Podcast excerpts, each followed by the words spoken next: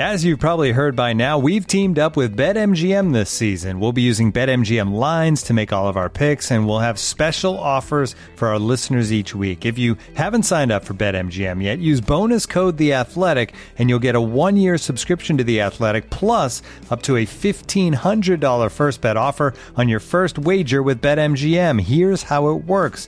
Download the BetMGM app and sign up using bonus code The Athletic. Make your first deposit of at least $10. Place your first bet on any game and claim your voucher for a one year subscription to The Athletic. See BetMGM.com for terms. U.S. promotional offers not available in D.C., Mississippi, New York, Nevada, Ontario, or Puerto Rico. Gambling problem? Call 1-800-GAMBLER. Available in the U.S. Call 877-8-HOPE-NY or text HOPE-NY 467-369 in New York. Call 1-800-NEXT-STEP in Arizona. 1-800-327-5050 in Massachusetts. 1-800-BETS-OFF in Iowa. 1-800-270-7117 for confidential help in Michigan. 1-800-981-0023 in Puerto Rico. First bet offer for new customers only in partnership with Kansas Crossing Casino and Hotel. Don't forget, if you haven't signed up for BetMGM yet, use bonus code The Athletic, and you'll get a one-year subscription to The Athletic, plus up to a fifteen hundred dollar first bet offer on your first wager.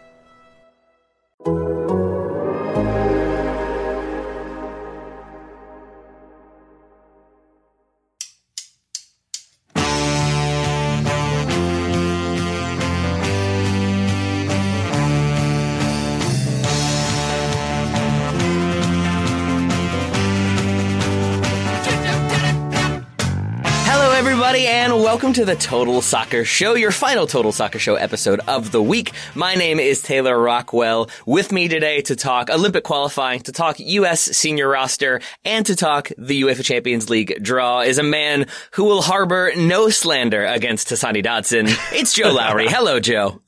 Hello, Taylor. That is 100% factual.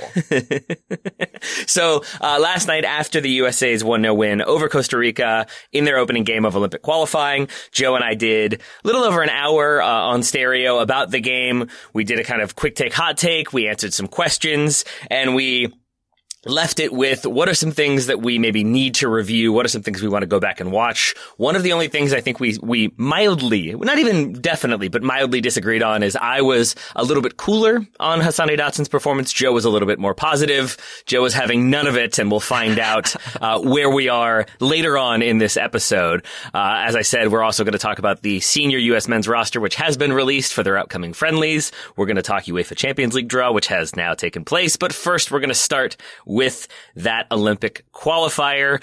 Joe, before we even get to tactics or lineups or roster or anything that happened in the game, how exciting was it to just watch meaningful soccer? We talked about this at the very beginning of our stereo show. Some folks might have missed that one, and we know that uh, our general audience wasn't listening, so we should probably uh, revisit that one for a moment because I was pretty pumped to watch this game and have it matter.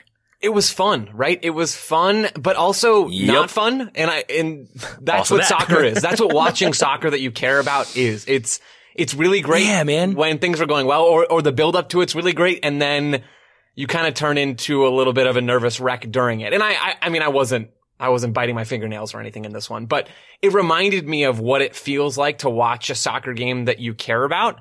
And that's a pretty cool feeling after how strange and weird and, and terrible in some ways the last year's been.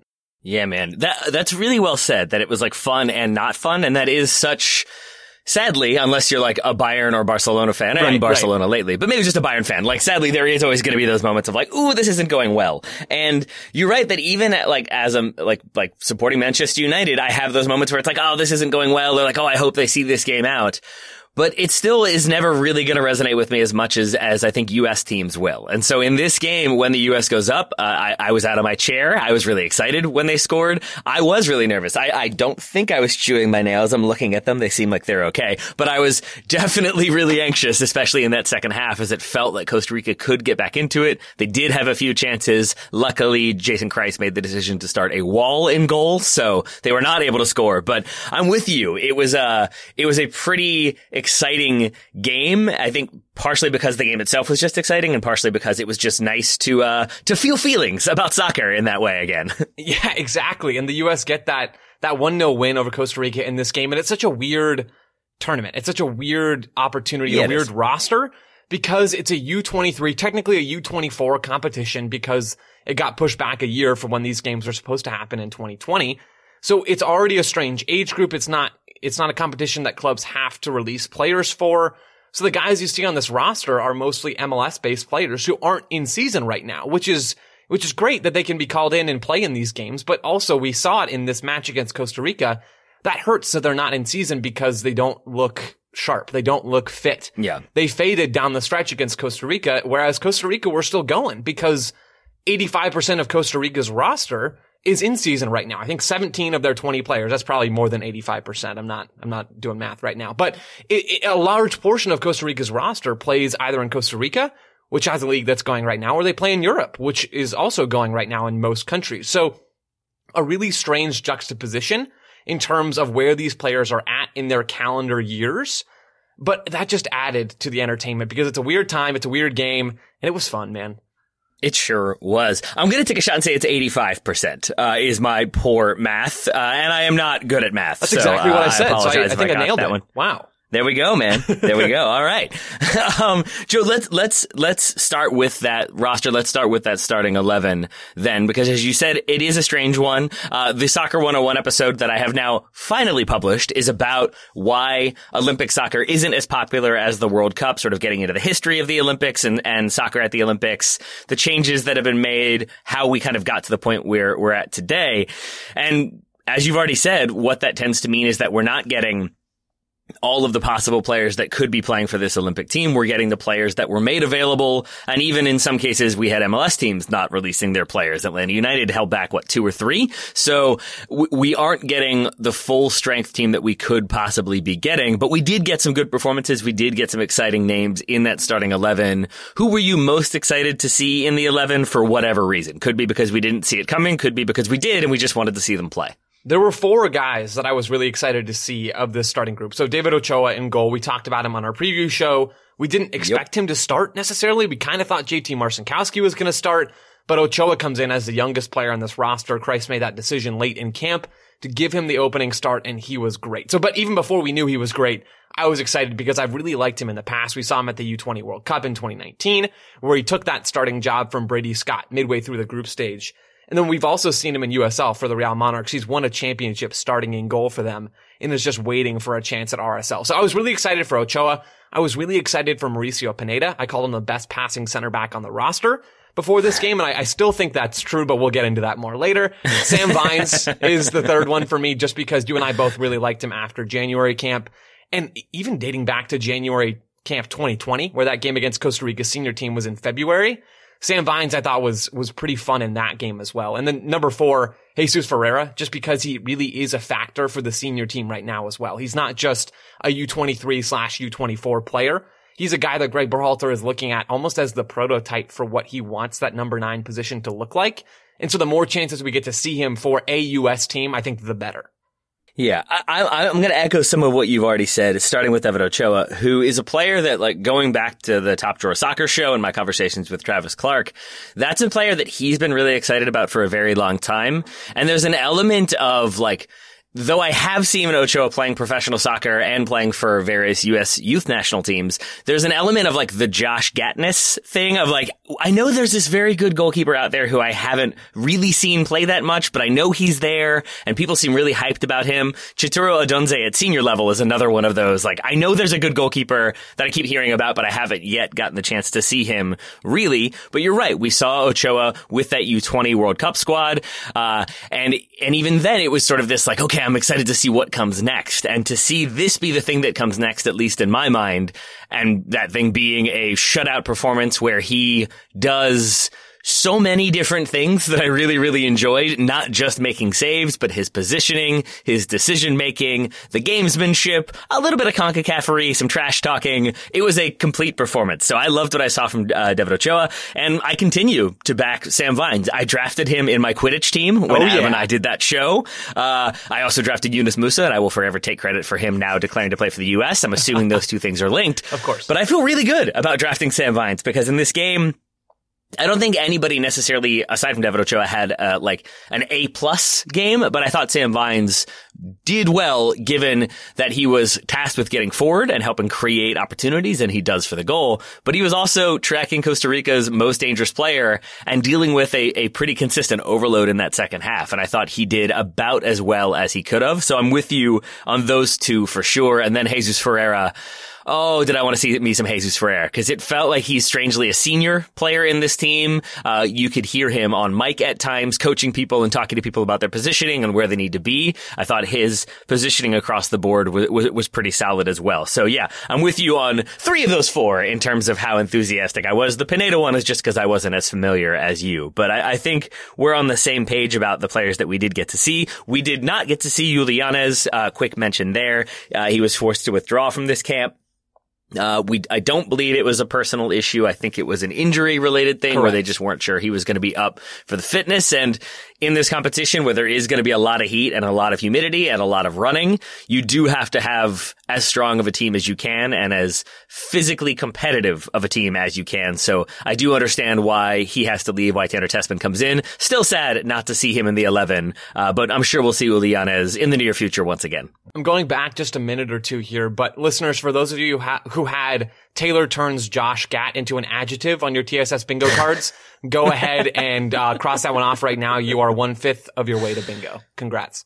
Uh, I, I, I just, he's, he's one of those, I tweeted this a while ago about players that like we heard about for so long and never really saw, or there were players that were kind of rumored to be eligible. Yeah. And it got turned into like players who didn't meet their potential, which isn't what I was looking for. But there was like Josh Gatt. The other one that comes to mind is, uh, Evgeny slash Eugene Starikov, who was playing in the Russian Premier League. I think still is, uh, but never really like made it to that next level where he was a regular with the U.S. national team. So I think of those types of players as almost like mythical, hyped up, talked about, but like you can't really find footage of them and you're not really sure how good they are. Uh, but David Ochoa, we now know is is very very good. So that makes me happy. I love it, Taylor. I love it.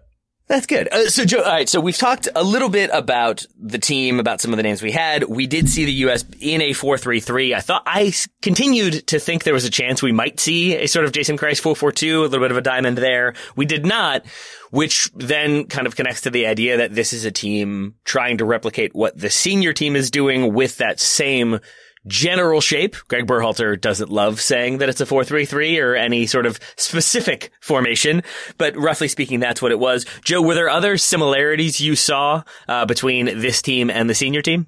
I thought it was almost a carbon copy of what we saw from Greg mm-hmm. Berhalter starting in, in that January camp game in 2020 against Costa Rica, then moving into, I believe the November games were the, the next games after that uh, against Wales and Panama. And it's that 4-3-3 that Berhalter has changed to. Yeah, in the past he possessed sometimes in a shape that roughly resembled that, but defensively it was a 4-4-2 mid-block when he first took over. And I think he upgraded the defensive setup and, and made it more aggressive and changed it to that Liverpool-esque 4-3-3 press if you'd if you'd Men in Blacked me, Taylor, I assume you've seen Men in Black, mm-hmm. and they have that little that little you know clicker thing that makes you forget flashy stuff. thing. Yeah, the flashy, flashy thing. thing. Mm-hmm. If you'd yep. flashy thinged me, and and I'd forgotten, you know, everything about this competition. I'd forgotten that it was a U24 competition coached by Jason Kreis. And then I'd I'd opened my eyes and sat down in front of the computer and watched this game. I would have thought this was a Greg Berhalter team, and that's not to say. Hmm. You know, that Jason Kreis can't coach or whatever. I'm not, I'm not trying to get into that at the moment, but I'm just saying this team really strongly resembled the senior team, which I think is important. I think that's the type of, of tactical setup that the U.S. is trying to integrate all the way down from the U, uh, from the senior team down to the U23s, down to the U20s, down to the U17s. This is the system that the United States is trying to run. Greg Berhalter is trying to change the way the world views American soccer. Those are his words, not about himself, but about what he's trying to do with this team right now, this senior team. And the way you do that, or at least the way you do that on the men's side of things, because the women are doing that in their own really impressive way. But on the on the yeah. men's side of things, the way you elevate this men's program is by playing a, si- a style of soccer that makes you stand out. And the U.S. stood out yesterday against Costa Rica. The way they they were trying to play and the style they're trying to execute is so hard.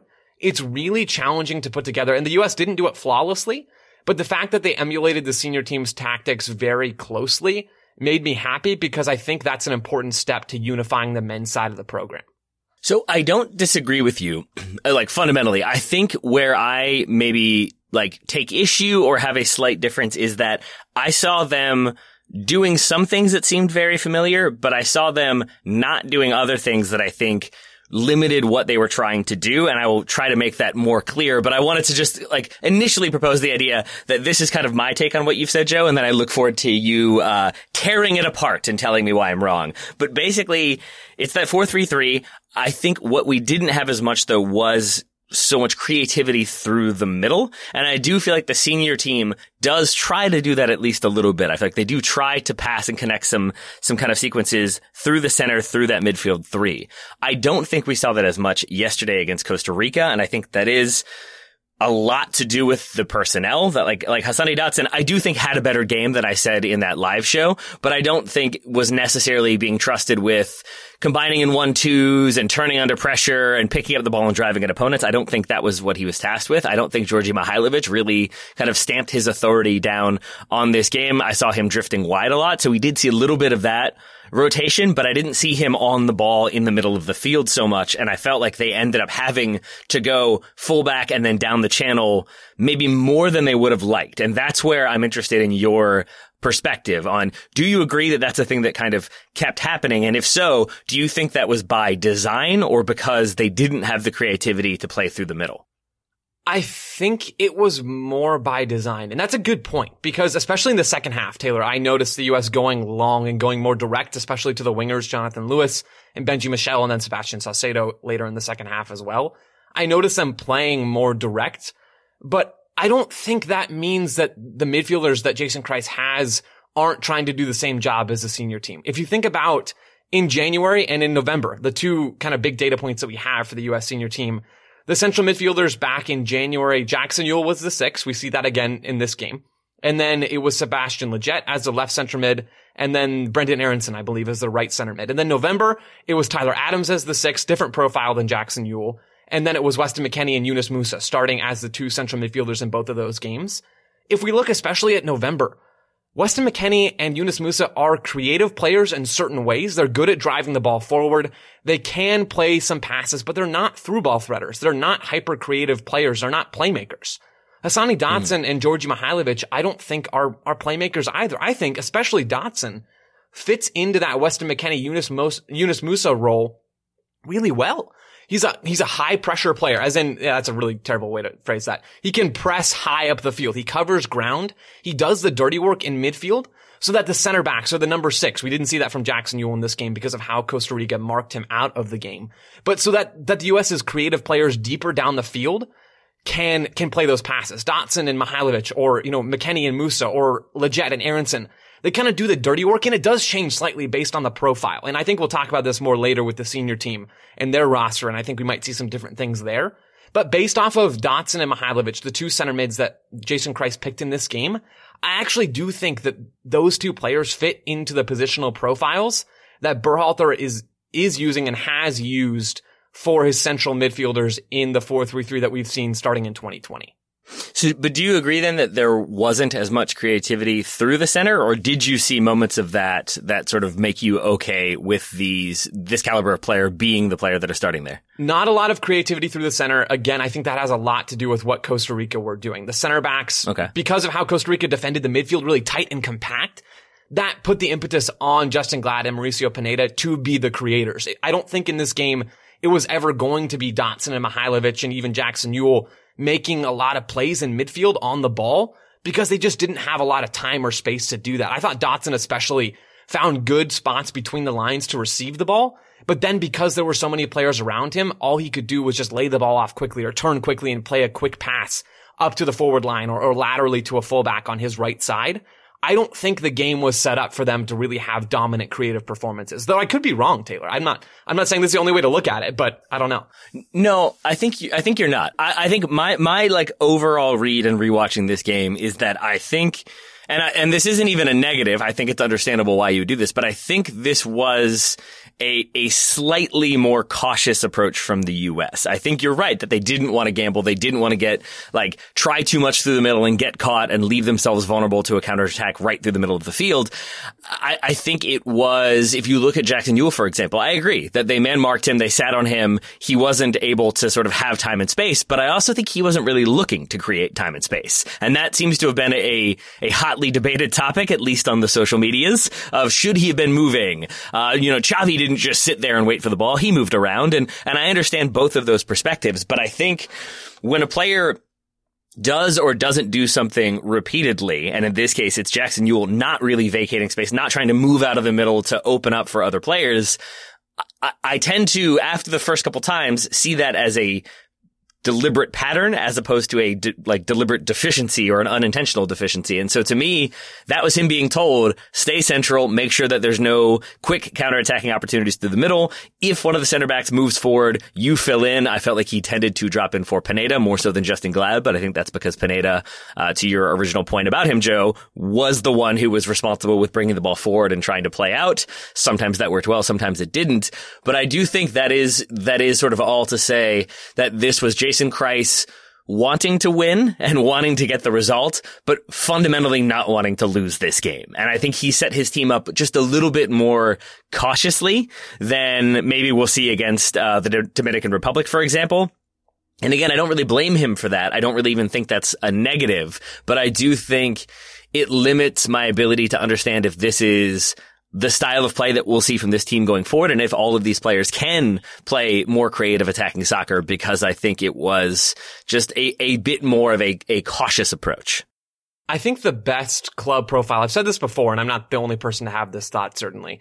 I think the best club profile for the US and the best comparison to them at a club level is Liverpool. And that's a very generous one. But as far as the general style goes, I think Liverpool's mm-hmm. a really good relative comparison to how the US are trying to play right now. If you think about Liverpool's yeah. midfield, you've got. I just want to clarify. I know people are like, like what? What are you talking about, Joe? And we should clarify. I'm assuming you're talking about the good Liverpool when they were winning consistently. Yes. But yes. I want to emphasize, I'm with you. I think this is a, a fair comparison. I remember Taylor, and man, there are some real times where I miss, and and a lot of times where I miss not doing these shows where I miss having Daryl and, and you mm-hmm. in my ears. Cause I remember a specific conversation. I remember where I was listening to it as well. Hearing Daryl talk about Jesus Ferreira as Roberto Firmino, right? Yep. As that number nine who drops in. And I remember thinking, yeah, like that's, that's right. I hope people, I hope people see the connection because Daryl's not saying Jesus Ferreira is Roberto Firmino. He's saying that he's playing a similar role. And that's a fantastic point. You can start at the top and look at the Liverpool to US comparison Jesus Ferreira or that number nine often dropping in, the wingers then running in behind. We saw that with Jonathan Lewis and Benji Michel running in behind. And then the midfielders, the midfield three, and this is why I started this point initially. You've got mm-hmm. them a lot of times as this all action trio. Jackson Yueill doesn't really fall into that category, but the U.S. doesn't have the personnel or the depth that Liverpool does to have the exact profile spot on. But you've got Jackson Yueill as the number six or Tyler Adams as that, you know, all action number six. And then it's two number eights. It's Wijnaldum and, and Thiago, who has a little bit more creative flair to him, or it's Wijnaldum and, and Fabinho or Jordan Henderson or James Milner or Alex Oxlade Chamberlain. These guys that are really two-way players, less so for Fabinho in that regard. But you've got this all action type of midfield. That I think is what the U.S. are trying to replicate. And it's going to change based on the opponent. I believe it's going to change. Maybe for the senior team, you see Christian Pulisic play as a central midfielder, even though he doesn't fit that Wijnaldum profile. Maybe you see Gio Reyna in there, even though he's not this hard defensive runner. But roughly speaking, against quality teams, I think the U.S. is in a spot right now where they're best suited and, and they most closely mirror Liverpool when they have two well-rounded number eights in that midfield in front of a number six. And that could be a Yueill style six. It could be an Adam style six. But I think that's where the U.S. is going right now against tough opponents like Costa Rica was in this opening game. Yeah. I, I, also think the fullbacks of like fundamental, fundamental importance to your attack, uh, feels very Liverpool to me. Yes. And I do also think that that's part of where we saw some build out problems for the U.S. because especially in the first half, I think Sam Vines and Herrera, when the center backs were on the ball, would advance pretty far forward. And there were multiple occasions in which Pineda's on the ball. Sometimes it's Yueill, sometimes it's Glad. And there is nobody around them for like 15 or 20 yards. And you can try to force a ball through the middle or you can try to play it out wide. Usually they end up going out wide. But the one that stood out to me the most was flipping back in my notes in the third minute. This is what I think the U.S. were trying to do. And I think Costa Rica had to adjust really quickly.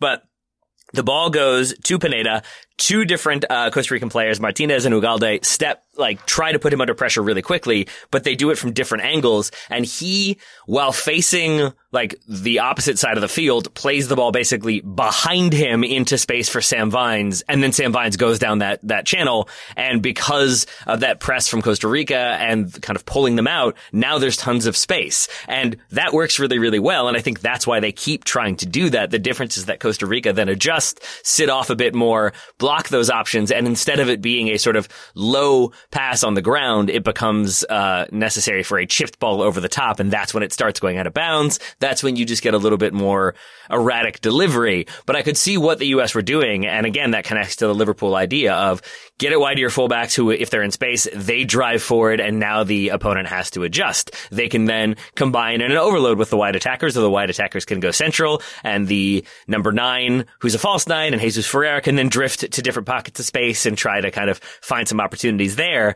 I see a lot of what you're talking about. I think that then invites the question of, but if they don't have that midfield three capable of doing what Liverpool do or replicating what Liverpool do, why persist with that idea? Why not change it up? And I think the answer is because number one, they want to do what Berhalter's senior team is going to be doing. They want to keep it consistent.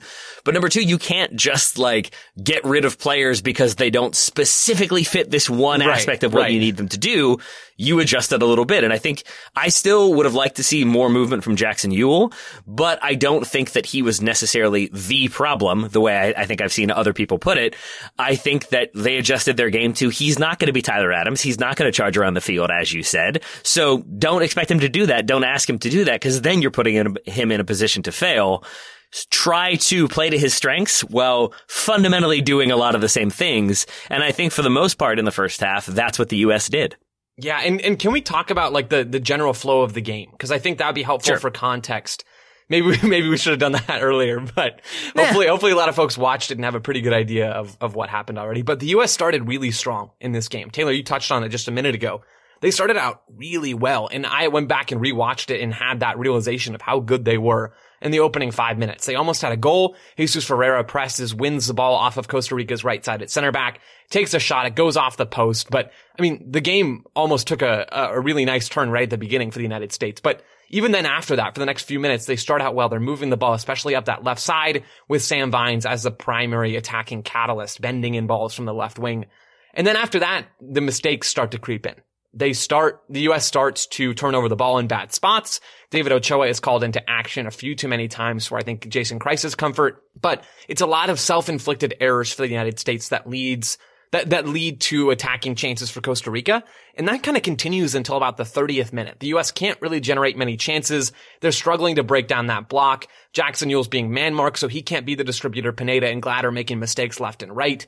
And then right around the 30th minute, the 31st minute, things start to change. There's some good attacking sequences that I think then give the U.S. a little bit of momentum headed into their goal in the in the 34th minute. Is that right, Taylor? Shoot, I just lost it in my notes. Yeah, 35th minute. 35th yep. minute from Jesus Ferreira. And I guess we can pause the game flow to talk about this because it's a really nice goal, Taylor. How do we want to break yes, this one is. down? I mean, I think we can start with uh, that it, it is, despite him mishitting a few balls over the top, it's Pineda going again for that sort of near diagonal is how I'll phrase that. It's yeah. not a long ball over That's the top, but it's that sort of yeah, it, but it, that's that's roughly what it is. But it's then Sam Vines. It's still a little bit overhit, and it's Sam Vines doing a great job to bring that ball down. And now, once again, as we're talking about, you have that channel a bit more open because you've bypassed some of the numbers that Costa Rica had set up. So we can go there with it, which is Sam Vines on the ball in the channel, looking to play it in. Yeah, Sam Vines gets that ball. As you said, it's a great touch. He moves forward up the left side and then bends the ball around, like yeah. he, he bends the ball into the box. It's low. It's on the floor. It's a, it's a beautiful ball from Sam Vines right in a spot where it's really difficult for Costa Rica to deal with it.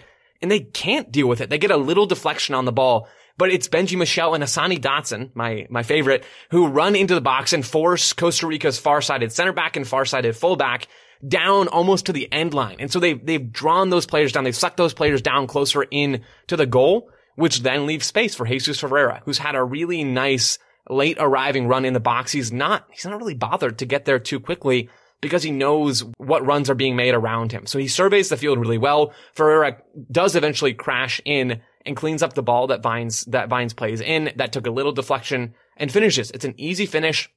Really nice movement from Dotson and Michel to, to occupy those Costa Rican defenders.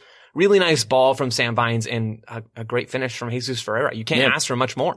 No, you cannot. Uh, but I, I, will add a few more details there. First of all, you say they run into the box. That is the definition of crashing the box. Yeah. Uh, Dotson and Michel are both at full speed trying to get on the end of that cross. And what that does, even if they don't, is it makes the defenders have to react with the same level of intensity, which pulls them out. And now they're reacting to a cross and not necessarily paying attention to their marks. For Michel, I thought it was especially good. Stu Holden, always uh, very good at this, caught it in the moment, but he does then realize that ball is there for Jesus Ferreira to hit first time, and he gets out of the way. And that is such like an underrated thing to not potentially, because we've seen that before where a player's standing in an offside position, the ball is hit, and then there's the question of are they involved in the sequence? Should that goal be chalked off? And I think him just vacating the space as quickly as he can, it really is like, oh, that ball's getting hit, and he runs out of the way. That's great vision and awareness from him.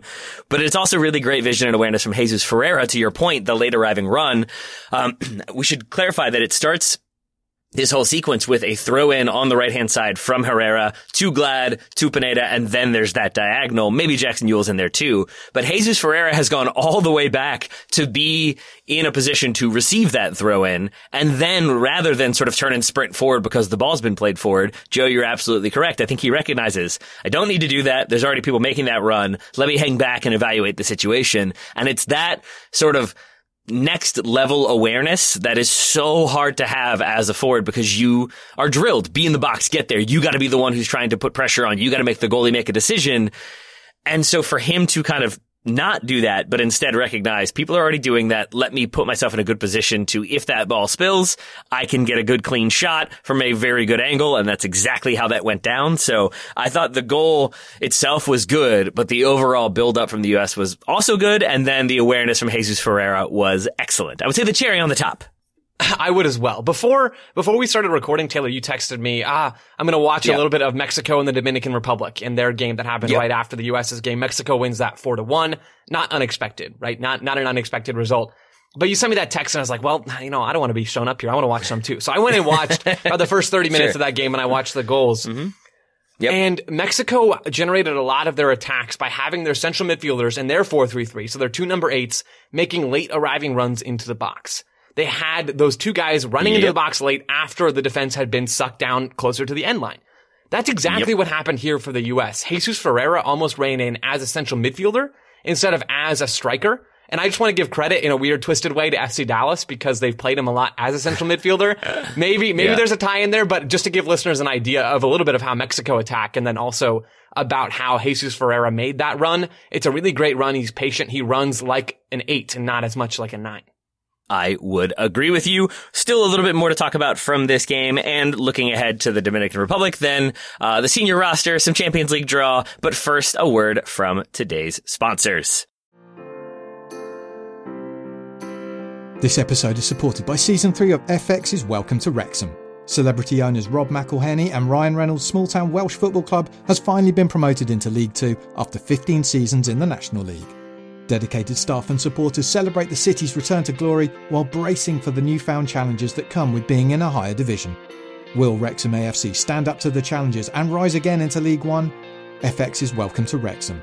Catch all new episodes Thursdays on FX. Stream on Hulu. Looking for an assist with your credit card but can't get a hold of anyone? Luckily, with 24 7 US based live customer service from Discover, everyone has the option to talk to a real person anytime, day or night. Yep, you heard that right. You can talk to a real human in customer service at any time. Sounds like a real game changer if you ask us. Make the right call and get the service you deserve with Discover. Limitations apply. See terms at discover.com slash credit card. This episode is brought to you by Michelob Ultra, the official beer sponsor of the NBA. Want to get closer to the game than ever before? Michelob Ultra Courtside is giving fans the chance to win exclusive NBA prizes and experiences like official gear, courtside seats to an NBA game, and more.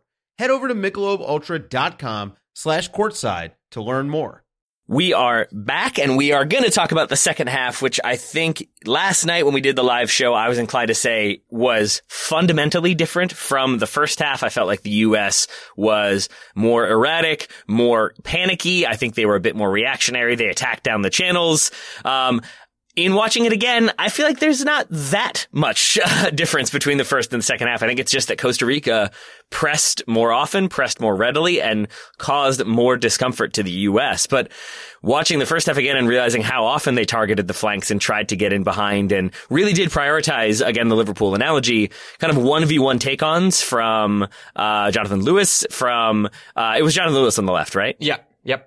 Okay, thank you. Uh, Jonathan Lewis on the left and from Benji Michel on the right. And even when Bofo Salcedo comes in, same thing. I think th- those wide attackers are told, take people on, go at people, make something happen almost on an individual level and see what you can do. And I felt like they were still trying to do that. I think Costa Rica, uh, just as you've already said, Joe, like had the lungs, had the legs, and were able to weather that a bit more, apply more pressure, and cause more problems for the U.S. Yeah, I think in the first few minutes of this game, I could hear Jason Kreis yelling at Jonathan Lewis to take someone on. And I'm guessing that continued yeah. into the second half. The U.S. went more direct, partially because Costa Rica was taking it to him. Costa Rica controlled this second half forced the U.S. back into more of a 4-5-1 block instead of a 4-3-3 press. So the U.S. Yep. was more congested, more, you know, more pinned back in their half because of how dangerous Costa Rica's wide players, uh, how dangerously they were attacking. It was Luis Diaz and, and uh, Randall Leal mostly on that right side with Ian Smith overlapping. That caused the U.S. a lot of problems. They almost always had a 3v2 on Vines and Mihailovic or Vines and Jackson Yueill once Andres Perea comes in and plays as the six and shifts Yueill to that left-sided number eight spot. Costa Rica looked really good. And Taylor, the U.S. looked tired. That was my biggest takeaway when I watched this game back. I didn't think about it as much, but we talked about it already in this show. The U.S. is not in season. Costa Rica is in season. Yeah, Luis Diaz and Randall Leal actually aren't, but the rest of that squad is. And when you're not having to do as much running all the time, that gives you a boost for these late game situations because the players around you have been doing the running all game long and they're fit and ready to do that. So Leal and, and Luis Diaz looked pretty sharp and pretty fit throughout this entire game. But we saw rust from the U.S. in a couple ways. I think in the first half, we saw it with a lot of sloppy turnovers. We saw that in, in the second half some as well. But then in the second half, really, we saw just a lot of tired legs and the U.S. lost yeah. control. And I was a little bit concerned about that after first watch, but then taking a breath and realizing, you know, some context in this game, how these guys aren't playing. I think it's okay that the U.S. sat a little bit deeper. They were trying to get this result because this is a must win game in terms of your ability to qualify for the Olympics and the U.S. did enough in their lower defensive shape to make that happen. Yeah, because I, I, think I think you're right. Because I think if you look at the way Jason Kreis adjusts his team, you talk about that substitution where uh, Perea goes and sits uh, in the middle. Jackson Yueill goes like out to the left. Djordje Mihailovic comes off, and then later on in the game, uh, after he's already brought on Bofo Salcedo, to be more like I think of an attacking outlet to sort of go at uh, Costa Rica, hopefully drive them back a little bit, and just sort of be an attacking threat. I think there's an awareness of that really hasn't had the intended effect. Diaz is still able to sort of create overloads and get down the U.S.'s left hand side, Costa Rica's right. So that's where you see Julian Araujo comes on. Salcedo goes to the right hand side, and now Araujo is tasked with probably staying back and blocking that off and giving more defensive support. And I thought those adjustments were good in-game uh, changes to deal with what Costa Rica were throwing at the U.S. For Costa Rica's part, I think I already talked about the one time that their sort of press was bypassed in the second minute. I think the blueprint for their second half is in the 17th minute. That's that moment where uh, we have Pineda get robbed because he's a little bit slow on the ball and ends up with a great save from David Ochoa. But I think that was maybe coming out of uh, for the second half for Costa Rica. They had kind of pinpointed that as these guys are sort of slow on the ball. They're expecting to have time on the ball. They're not going to try to play through the middle. They're not going to try to create through the middle. And certainly as they're seeing out the game, they're not going to try to do that. So let's go at them. Let's make them more uncomfortable. I think they did that. I think they succeeded. I think that's a big reason why the U.S. looked sloppier in the second half as well as the fatigue. And with that in mind, again, like that's a thing that we've seen happen at senior level, at youth level, where they're up 1-0 and they end up losing 2-1 because you concede one goal, but you've made these defensive changes. Now the momentum is with the other team. Maybe they get a second goal late in the game, or sometimes maybe it's that equalizer late in the game. And so again, not the prettiest result, not the prettiest game overall, but for the United States to get a 1-0 win in the opening round of a qualifying competition that they needed to win. They needed to win this game. They definitely needed not to lose it. And I think more than anything else, that's the takeaway. They won. They got three points. They scored a goal. There were some positives. There were some negatives, but you can address those and deal with them. But overall, a result is a result. Yeah, I don't disagree with any of that. I think you're spot on there. Taylor, before we leave this game, do we want to Yes, do kind of like best performances, worst performances, or at least best performances to highlight some of the guys in, in maybe just a little bit greater detail that really balled out in this one? Yeah, I mean, we've talked about Jesus Ferreira. I would just emphasize that uh, aside from scoring the goal, I thought he was a big reason why there were some uh, c- cases, especially in the first half, when the U.S. could play through the middle because he would. There were times when he was like standing next to Jackson Yueill, and now you've got a two v one with that man marking system. There were times when he would like overload one side if Djordje Mihailovic went out to the left wing. Jesus Ferreira would fill in there and receive the ball. And I thought he was not just moving into that space, but you could see him demanding the pass. And in a game when distribution was at times erratic, I will say that there are, are games in which I don't feel like I can take a risk. There are games, this is obviously at amateur level, but when you're playing a very good team, there, you're just a little bit less likely to try to force a ball in than when you're 3-0 up on a team where you think you can pull it off. And sometimes you need that teammate to say, play the ball to my feet. I want the ball. And it almost like removes responsibility from you to like, if this person is screaming for the ball and demanding it, to some extent, you're like, well, I better play it to them. And I think weirdly, it removes some of the decision making and instead you're playing by reflex. And I think that is what you're aiming for in soccer is to always be playing by like the mental reflex that you've trained for and built up. And Jesus Ferreira demanding that ball, wanting that ball in space, I think helped calm people down a little bit in possession. So he was one who uh, on second viewing, I liked even more than I already liked on first viewing. And I liked him a lot on first viewing. I'm with you on Ferreira. I think Sam Vines did nothing to dissuade me from the fact that I think he should be in the US's best roster right now, the the top roster for whatever hmm. competition Berhalter's prioritizing this summer. David Ochoa, we talked about him already. He was phenomenal in this game. I do think Hassani Dotson was really good. And maybe that's just because I didn't know what to expect from him coming in. But I posted a couple of clips on Twitter of him covering a ridiculous amount of Yeah. ground, beating players that he had no business beating to a ball and then driving the ball forward, breaking the game open or, or providing a, an important pass to key an attacking sequence. I thought he was really good as well in this game. And then I really like, quickly, I really like Andres Perea. I, I know we saw him against Trinidad back in January. He was, he was good in a lot of moments and, and really poor in other moments, just inconsistent in his first cap. I thought he was strong coming off the bench in this game. The way he moves and the way he passes the ball really intrigue me. I think he's got a big upside. I'm excited to see him more with Orlando City this year. So yeah, those guys are, are definitely my standout performers from this game. So I, I gotta say, Joe, uh, I love that you, what was the tweet you put out? Was it a, a, love story? A two part love story because there were two clips. Yes. And I think, uh, it made me really happy because we, at the end of our recording last night, we kind of talked about like what are some things we're going to try try to pay attention to. I had said I didn't always love Dotson's positioning. You were sort of more optimistic about his game overall. Watching it again, those two moments I have in my notes as being the moments of like, yeah, I was too harsh on Dotson. Like he did, he did a lot on the ball as well as a better job off the ball than I thought he did. And then I saw your your your tweets and it made me even happier because I was like, yep, I agree. Dotson was good. Good. My bad, Joe. Good call by you.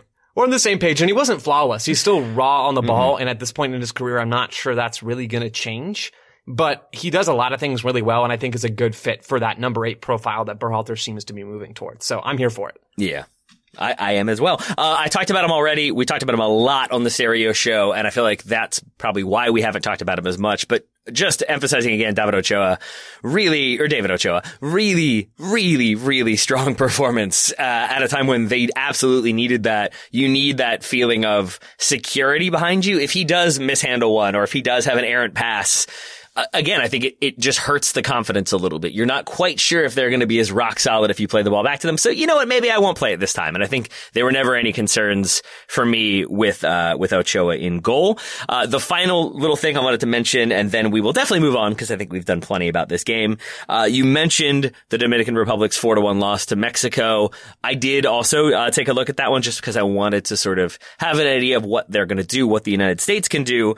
Joe, my read was when they're attacking, they're in a relatively tight 4-4-2. When they're defending, it almost becomes a 4-2-3-1, uh, with one of those kind of front two, uh, dropping into the right hand side. Uh, and I thought they, the other thing I noticed from them was that they crowded numbers on one side of the field or the other. So if Mexico has the ball with their left back, I, I routinely saw like Dominican Republic's like left winger and left back basically playing centrally. Like mm. they really crowd numbers to one side and I think try to make it really hard to build out. Those are a couple things I noticed. Did you uh, notice those too? Do you agree with those or are there other things that you spotlighted? I noticed that they changed their shape at one point. They started out defending okay. in, in, a low to mid 4-5-1 block. And then they switched yeah. it, I think, to that 4-4-1-1, that 4-2-3-1 that you're talking about. That can get narrow, but the Dominican Republic's MO is to sit deep in their half, make life difficult for you, congest space, and then attack pretty directly when they do get on the ball. And I think those are things that the U.S. has likely been expecting, and hopefully they'll be ready to break down a block because I think that's going to be their biggest task against the Dominican Republic. And the way Mexico get their opener for people who haven't seen it is they stay focused on that left hand side of the field. They, I kept waiting for like the big switch or the big swing around to the opposite side, and you're kind of trying to p- pull the, the Dominican Republic apart or stretch them out, and then you've got openings to attack. And they didn't do that. They basically just kept combining down that left hand side and then it's a cross into the box and it's the late arriving runs that leads to that first goal. And that was a thing that they had already been trying in that first half. And so I think the United States continuing to go down the wings, but just maybe getting a little bit sharper there, but then having people crashing the box again, I think that's going to open up some opportunities. Mexico's second goal is from a good set piece delivery, but there's nothing really fancy about it. It's just, uh, the Dominican players not doing a very good job of tracking. They let their marks get goal side or they let their, the people they're supposed to be marking get goal side and it's a goal. I think I contrast that with Djordje Mihailovic's delivery on his set pieces. Sometimes good, sometimes the corner is under hit and Glad has to kind of stoop to head it. Sometimes the free kick is struck wide. There was another set piece where he went for like sort of a designed one, but nobody was on the same page and he just passed it straight out of bounds. I think the U.S. maybe if they spend a little bit more time practice, practicing some of those set pieces, I think that will certainly help them. So I hope we see the U.S. looking sharper on set pieces and maybe getting a goal there, uh, and then opening up the Dominican Republic from there. Yeah, I'm excited. That game is Sunday evening, Sunday afternoon, depending mm-hmm. on where you are. And uh, we'll be talking about it once it happens. We'll have another show on that. That's right, isn't it, Taylor? That is correct, my friend. I think my, my plan is to uh, either be on the weekend review with Graham and Ryan or let them handle that one and you and I can talk a little bit U.S. and Americans abroad on Monday. But either way, we will have a, a review show of that one out early next week. Anything oh, yeah. else from the USA's 1-0 win over Costa Rica, Joe, before we move on? I don't think so, Taylor. All right. We've, we've, we've gone long on that one, but I'm okay with it because again, meaningful soccer is meaningful and exciting. This episode is brought to you by Michelob Ultra, the official beer sponsor of the NBA. Want to get closer to the game than ever before? Michelob Ultra Courtside is giving fans the chance to win exclusive NBA prizes and experiences like official gear, courtside seats to an NBA game, and more. Head over to michelobultra.com slash courtside to learn more. Less meaningful, but still significant would be the uh, U.S. senior team's upcoming friendlies. March 25th, we are playing Jamaica in Austria, of course. 1 p.m. That will be on ESPN2, Unimas and TUD, uh, TUDN. Uh, March 28th, 12 p.m. coverage beginning, which means I think probably 12:30 kickoff. Northern Ireland in Belfast. That one's on Fox. First of all, of course, the game that's on ESPN2 is listed at 1 p.m. and the game at 12 p.m. is listed as coverage beginning at 12 p.m. when it's on Fox. Fox did this to me again last night. They started not at the time that they said they would, just a little bit later. Joe, why must they do this? I don't know, man. I don't know. Uh, it, it, it, it really perturbs us all. Let's just put it that way. All right, all right. Let's put it that way, and let's just instead talk about this roster, which we do now have. We haven't yet discussed Joe, so let's maybe take it position by position. Uh, just kind of general thoughts. Are we okay with it? Any outliers? Anything we're most excited to see? Starting with goalkeepers, we've got Ethan Horvath from Club Bruges, Chituru Odunze, the aforementioned, sort of, from Leicester City, and Zach Steffen of Man City. It still feels like Zach Steffen is our our number one until somebody really, really rises in Greg Berhalter's estimations but for now, I think it's Steffen for sure. The number two spot, I think, is a bit more wide open, and it could be Horvath. Maybe it's Odunze. Maybe it's Ochoa after this game. Brad Guzan, I think, is theoretically still in that conversation. Lots of other names potentially as well. Matt Turner. Joe, where are Turner, you on our, sorry. our Matt Turner. Excuse me, Matt Turner, of course. I apologize. I apologize.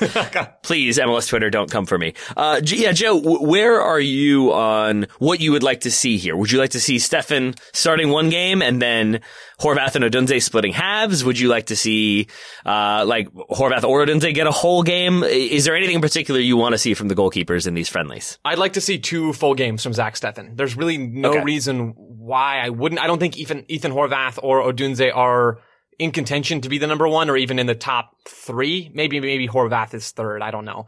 But Zach Steffen is not, not having to leave the camp early. There are seven players on this roster that are going to have to go after the Jamaica game because of COVID restrictions in the countries that they play in. So all of the Bundesliga guys, I believe that's six of them. And then, uh, Tim Weah for Lille. Oh, and, and, uh, Reggie Cannon from Boavista. So five Reggie. Bundesliga, then one uh, from the Portuguese first division, and then one from league. Uh, so you're losing players, Brooks Cannon, Richards, Adams, Reyna, Weah, Sargent. perfect. You're losing all of those guys, but you're not losing any goalkeepers. So give Zach Steffen Mm-hmm. the reps. Let's see what he can do. Continue to get looks at him, distributing and shot stopping. I don't think I could ask for much more. Uh, I don't think I could either, and I don't think I'll be able to ask for much more if things go the way they, I think they will when it comes to our defenders for reasons you've already mentioned. We've got 10 defenders on this roster. John Brooks, Reggie Cannon, Serginho Dest, Aaron Long, Matt Miazga, Erik Palmer Brown, Tim Ream, Bryan Reynolds, Chris Richards, Anthony Robinson, Aaron Long, the lone MLS player, uh, making it into the defensive ranks. Well done, Aaron Long. But it is John Brooks leaving, as you said after that first game. It is Chris Richards leaving after that first game. To me, that says we're going to get a John Brooks Chris Richards partnership for that first friendly against Jamaica, uh, which could could or will feature Michail Antonio. Now that he has officially switched his allegiance, I don't know if that paperwork has to be filed or what will have to happen to make that occur. But I do think we're going to get Brooks and Richards playing together. Joe, are you on that same page? I'm on the same page and it's, it's that, that opinion and outlook is only strengthened by the fact that those two guys have to leave. Even if they didn't, I'd hope that that would be the first choice center back pairing. Agreed. Chris Richards, I think, has earned it with his time at Hoffenheim and, and hopefully he would continue to show that in camp so he could really earn it in front of Greg Berhalter. But those two guys are the two best center backs in the pool right now, in my view. There's no reason for them not to start against Northern Ireland and then uh, against Jamaica, excuse me. And then maybe you get Miazga and Long or, or Ream and Long. I, it doesn't really matter in the second game as far as I'm concerned. it just, it just doesn't. it doesn't, right? yeah. I mean, yeah. Yeah, that's fine. And we are going to do more of an in-depth preview as uh, we get closer to these games, but there's lots of other soccer between now and then. Uh, the other one, we've already said Reggie Cannon will be leaving after the first game. Do you think that means we are locked in to get Reggie Cannon starting at right back? And if so, does that move Dest to left back in your mind? Does that mean Anthony Robinson is there? Do you think we might see Tim Ream in the return to the kind of left center back experiment? I think the two most likely fullback pairings in game one are Reggie Cannon at right back, Dest at left back, or Dest at right back, Robinson at left back, and we just don't see a start from Cannon. Maybe he comes off the bench Yeah. and plays the last 30 minutes or the, or the second half. And, and to be honest, I guess maybe I'm just kind of, I'm not apathetic about this. I'm really excited about these games, but I'm, I'm finding it really hard to be bothered one way or the other about if Yeah. it's Cannon and Dest or Dest and Robinson. I don't think it'll be Bryan Reynolds starting this first game. He could get minutes. He could get a start in the second game or maybe just minutes off the bench in the second game. Yeah. I don't think we'll see Tim Ream as a left back. I think the, the positional profile that Berhalter has for that spot has moved away from the stay at home left back. But yeah, I mean, I, I'd like to see Dest get a start. And if it's Cannon or Robinson against Jamaica, I'm not really too fussed one way or the other.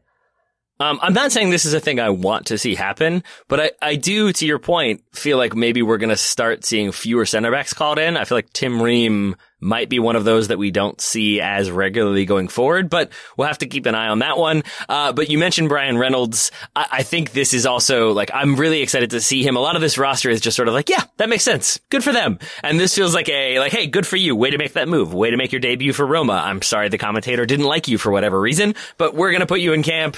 Yeah, that feels like a getting a few minutes, like 10 or 15 minutes at the end of one of these games, and that will be fine. But yeah, congratulations to Bryan Reynolds. Anything else about the defense before we move to midfield? This is not an original thought from me. I saw it from Matt Doyle, who wrote a column, a good column on MLSsoccer.com about this roster and these two upcoming games.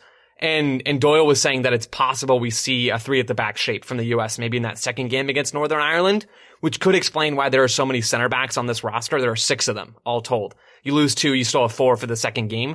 Maybe we see a three something something hmm. like we saw against Jamaica in that pre Gold Cup friendly back in 2019? I think 2019.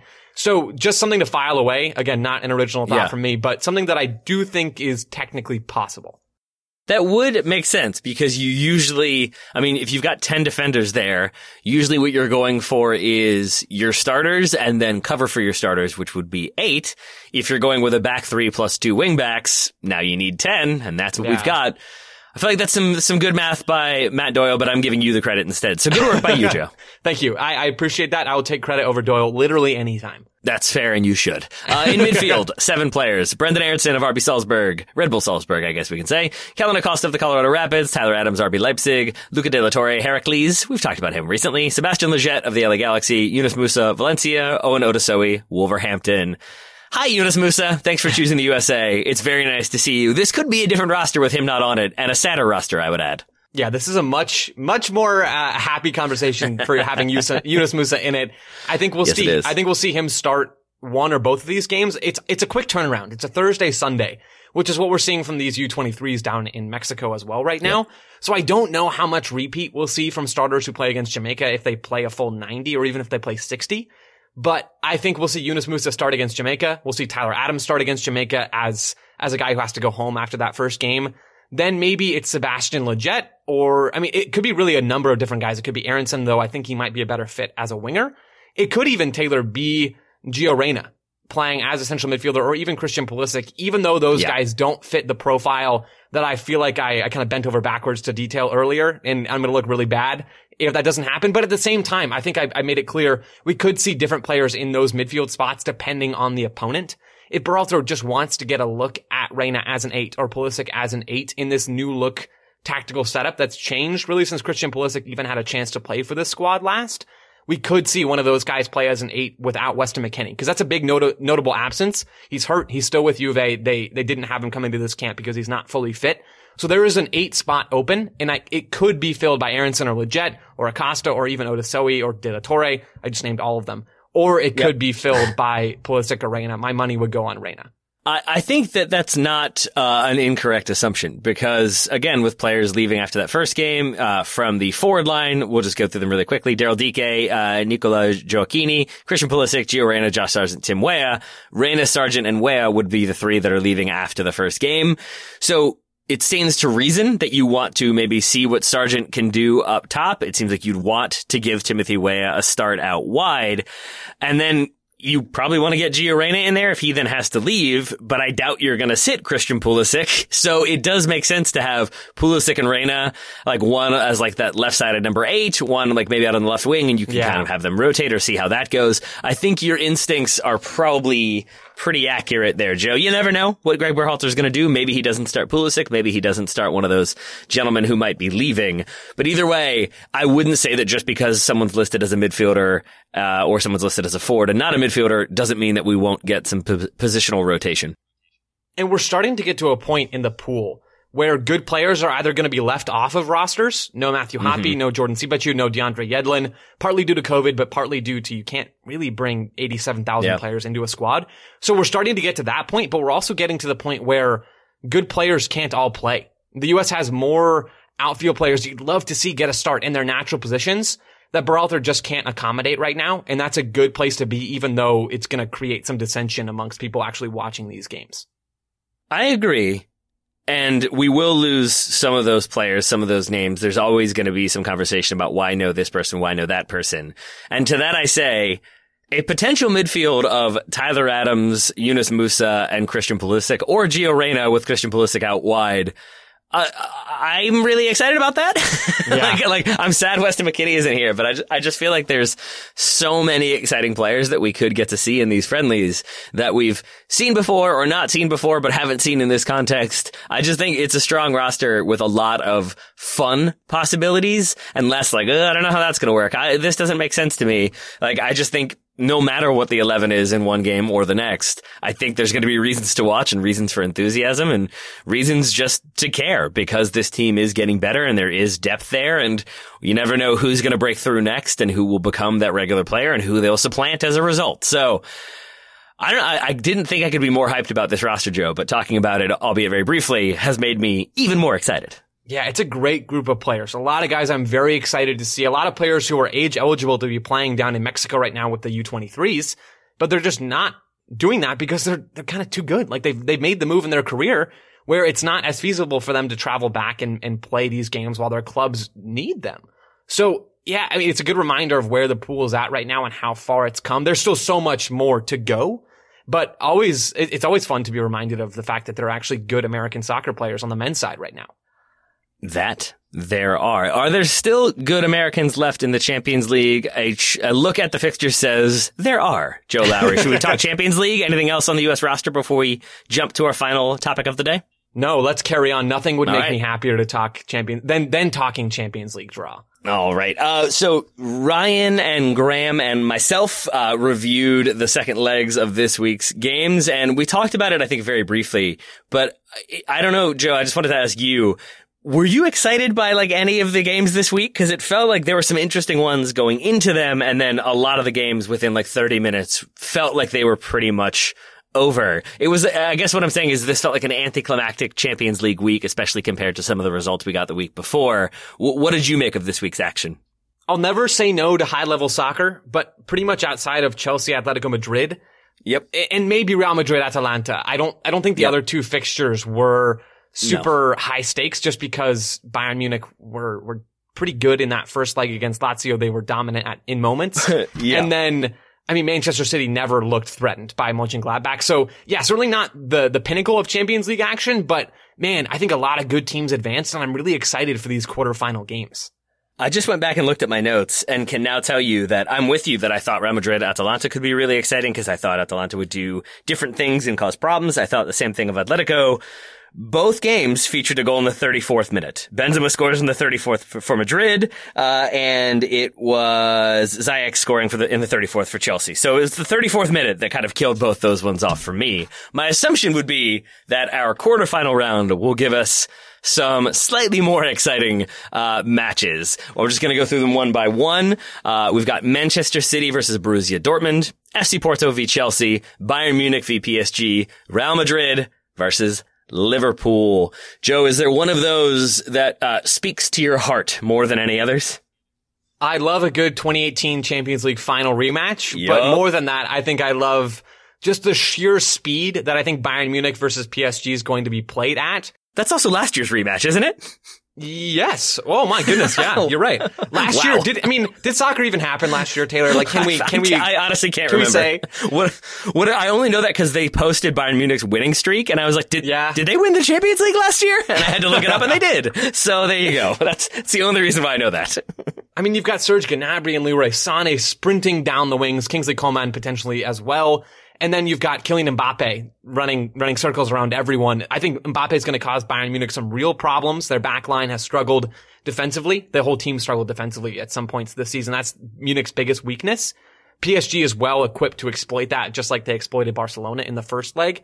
Um, and then I'm really excited for Porto Chelsea as well, just because Porto's playing spoiler. They spoiled Juventus's time in the Champions League. And I think that could play out in a way that that's going to really closely mirror how Chelsea played against Atletico Madrid in that first leg. Chelsea have to break Atletico Madrid down. They actually don't really do that, but they get a goal in transition in that first leg, courtesy of Olivier Giroud. Porto's going to play similarly to how Atletico Madrid played, and we're going to try to see Thomas Tuchel take a similar approach, break that team down, or find another way to get goals. That has me excited. And, and the other games do as well. I'm not saying that Man City Dortmund isn't a fun one. That's going to be Going to be wild to see how Dortmund Yep. manages to implode. Um, and then, yeah, as, I- as I said, the 2018 Champions League final rematch. You really can't complain about that either. Uh, I mean, you've kind of hit the nail on the head there. I think that's why initially I was like, "Ooh, City Dortmund, it's going to be great," and then I was like, "But is it though?" Because It will be feels fun. like I Man think it City will are a be fun. juggernaut, and Dortmund could make it great. But you're right; it could also be three 0 in the first half of the first leg, and then I am less sad. If Uh, there's but- Taylor, if there's one player that can break Manchester City, it's Uh-huh. Erling Haaland. It That is is. Erling Haaland, and so that That that, alone makes this game so exciting. Great players simplify tactics. Erling Haaland simplifies tactics and could make life miserable for Manchester City. It's a good call because a big part of what City do with, we know with the professional fouling and with trying to kind of limit service through the middle is to pin opponents back. But when you have Erling Haaland, you always have that sort of long ball outlet. So have City do what they do, but negate that threat. It's a good call, Joe. And that's going to be really fascinating. Madrid, Liverpool, also really interesting because it's two sort of juggernauts. It's a rematch, as you said. And yet at the same time, it's two teams that have a lot of question marks around them right now. There's injuries. There's who fits the best. There's, is this player still the best player for us anymore? Should this be the manager is a weird conversation that's being had about both of these clubs to varying degrees, which I don't fully get because yes, they should be. Uh, but I think that's like, it's almost the perfect draw because you're getting sort of two wounded animals that are also very, very good and how they respond and what they do will be, uh, really, really cool to see. But Bayern Munich versus PSG, I, I cannot wait for because it's similar in that it's Bayern Munich who have the appearance of being this juggernaut, but are having to start 17 year olds in games because they don't have the depth, because they don't have the inj- or because they have the injuries, having to rotate players and kind of figure things out as they go versus PSG under Pochettino, who uh, are never going to be accused of being the most consistent team, but I think he still has brought a level of confidence and maybe swagger to them. Uh, so how, how they deal with Bayern, what their setup is in that first leg with Bayern, I believe at home. Oh, we've got some good games, Joe. I love the Champions League. So do I. And, and they gave us a semifinal bracket, so it's going to be the winner of Bayern Munich, PSG versus City and Dortmund playing on one half of the bracket, and then it's the winner of Real Madrid, Liverpool playing Porto and Chelsea on the other side. And, and I, part of me really wishes that we'd gotten to see a, a Bayern Munich, Man City final. But even then, the semifinals are set up to be really entertaining no matter who plays. So I'm so excited, Taylor. These games are going to be happening, these quarterfinal games on April 6th and 7th. That's the first leg. And then the second legs will be played on April 13th and 14th. So we don't have too much longer to wait until we have more Champions League action right in front of us. So on that one side, we do not. On that one side, so we could get City versus PSG going through, so the oil money derby, uh, or we could get Bayern versus uh, versus Dortmund, and we get the German derby, which means we'll get one of each going through. Is pretty much how that will work. I'm here for the oil money derby, science. just to be clear. Yeah, I feel like there's a. Is it El Cashico? I forget what they call oh that yeah, one. that's good. That's good. All right. Uh, well, Joe, I appreciate your taking all the time to talk about many different competitions with me today. Lots of exciting enthusiasm for soccer because soccer's pretty exciting. Uh, anything else to add before we call this one a day and go off to enjoy our weekends? I have nothing. Taylor, I hope you have a wonderful weekend. We don't usually get to record on Friday, so I feel like hopefully I'm sending you off into a slightly more relaxing weekend than you've had week. But uh, either way, I hope your weekend is enjoyable. And uh, it's been a pleasure speaking with you as always. Uh, right back at you, buddy listeners. I also hope you all have a wonderful weekend and we will be back next week with a lot more soccer talk. But for now, thanks for listening and we will talk to you all again very soon.